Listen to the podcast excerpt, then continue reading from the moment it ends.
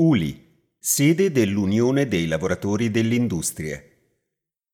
Ubicazione e caratteristiche generali. La sede dell'Unione fascista dei lavoratori dell'industria di Como si trova nelle immediate vicinanze della Casa del Fascio. L'edificio venne costruito tra il 1938 e il 1943 per ospitare gli uffici dei sindacati industriali fascisti della provincia di Como, l'ufficio di collocamento e i poliambulatori.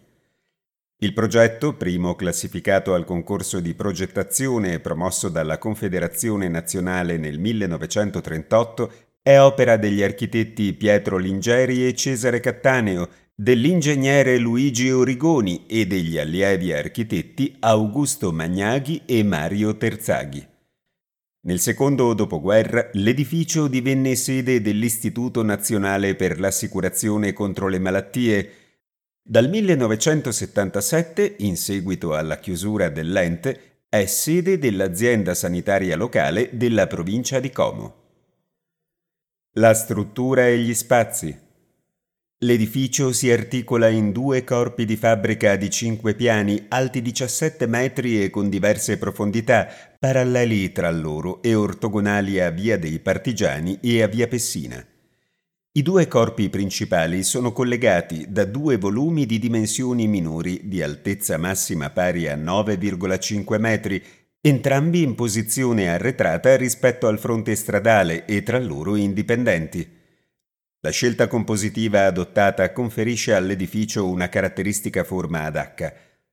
L'originale articolazione dei volumi dei fabbricati, insieme agli spazi a porticato del piano terreno e alla sequenza di aperture rettangolari sui due fronti principali, resero l'edificio una delle più brillanti realizzazioni del razionalismo italiano. Costruzione e successive trasformazioni. La costruzione dell'Uli, come per la Casa del Fascio, era parte del piano regolatore degli anni 30, finalizzato alla realizzazione di una zona di servizi rappresentativi del regime nella città di Como.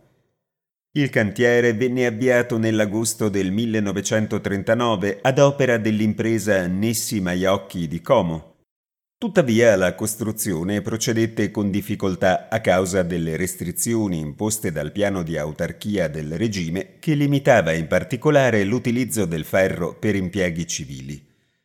L'edificio venne completato nel 1943, quasi contemporaneamente alla scomparsa di Cesare Cattaneo, già con evidenti modifiche rispetto al progetto vincitore del concorso del 1938. Nel 1966 l'INAM affidò all'architetto Pietro Lingeri un progetto di trasformazione dell'edificio per adeguarlo alle nuove esigenze funzionali. A ridosso del corpo centrale di collegamento venne aggiunto un nuovo corpo di fabbrica. Vennero inoltre realizzati i due sopralzi laterali e si procedette alla chiusura del portico. Le modifiche subite dall'edificio nel dopoguerra ne hanno significativamente variato l'aspetto di rigoroso razionalismo che caratterizzava il progetto originale. Approfondimenti. Il concorso per la costruzione della sede dell'Unione dei lavoratori dell'industria venne bandito dalla Confederazione Nazionale il 15 febbraio 1938 in primo grado risultò vincitore il progetto denominato Sant'Elia 5, presentato dagli architetti Pietro Lingeri, Cesare Cattaneo, Augusto Magnaghi, Mario Terzaghi e dall'ingegner Luigi Origoni.